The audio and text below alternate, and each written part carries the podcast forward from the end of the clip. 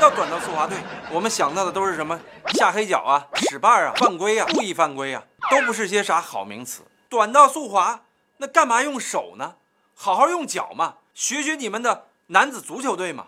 各位观众，大家好，欢迎收看短道速滑世界杯女子一千五百米，韩国选手拉人，其他选手速滑比赛。哎，韩国选手为什么要拉人？因为实在拉不出屎来，所以只好拉人了。有两名中国妹子也进入了决赛，她们分别是李金宇和李璇。如果是李金宇和李毅的话，那就是二零零四中国队亚洲杯锋线阵容了。赛前选手们纷纷磨刀，真是磨刀霍霍向裁判。这应了中国东北那句名言：敢误判的话，削不死你。哎，韩国选手在做上肢运动，为什么要做上肢热身运动呢？好吧，我假装先不知道。哎，日本队这个战袍就好像是胸口碎大石，表演失败了。好吧，还有一名意大利妹子很是抢眼啊，全场就她一个金头发。比赛马上就要开始了，选手们排成一排，准备出发。大家出发前这个队形可以说是非常随意啊，队员们跳着广场舞就准备起航了，太散漫了。看到队员们这么散漫，裁判问就问你们服不服，然后就举起了右手的枪。妹子们一下就老实了，看来尽管脚上有刀，但他们还是怕带枪的。裁判喊了一声弯，所有妹子都弯了。只听裁判又说了一句：谁不跑我就开枪崩谁。然后队员们纷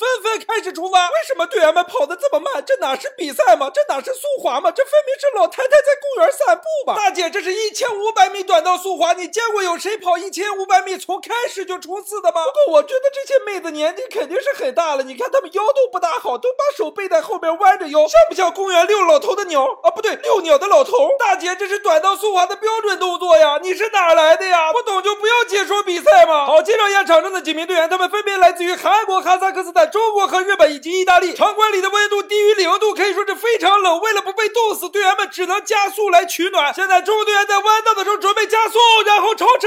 哎呀，亲娘哎！有队员滑倒了！天哪，是中国队员倒场边，到底发生了什么事情？可惜倒地的是中国队员，要倒地的是中国老太太的话，饿不死你们！比赛结束了，韩国选手得了第一，中国选手得了第二。但是此时裁判员觉得哪里好像不大对劲儿，于是他开始看回放。他看的是什么？哎，为什么是看我们头头大爆炸呢？裁判，你看的不对，快切！好的，好的，第四官员 VAR 二柱子啊，你好好看一看，刚才那个队员是不是有拉人的嫌疑？犯没犯规啊？啊，什么拉手吗？我刚才去厕所，我拉了，没犯规。没说你拉没拉呀，我是说韩国队员拉没拉人啊？看看录像。画面切出来了，韩国选手，好的，拉了，拉了，在这一刻拉不拉就拉他大王，拉了，拉拉拉拉拉，灵魂附体，在这一刻他不是一个人在拉，他不是一个人。当年汉城奥运会的主题曲是手拉手，但是奥林匹克精神的手拉手不是这样的。在这里奉劝韩国短道速滑的队员们，在今后的短道速滑比赛中，请放开你们的手，敞开你们的心扉。今天的比赛直播到这里，再见。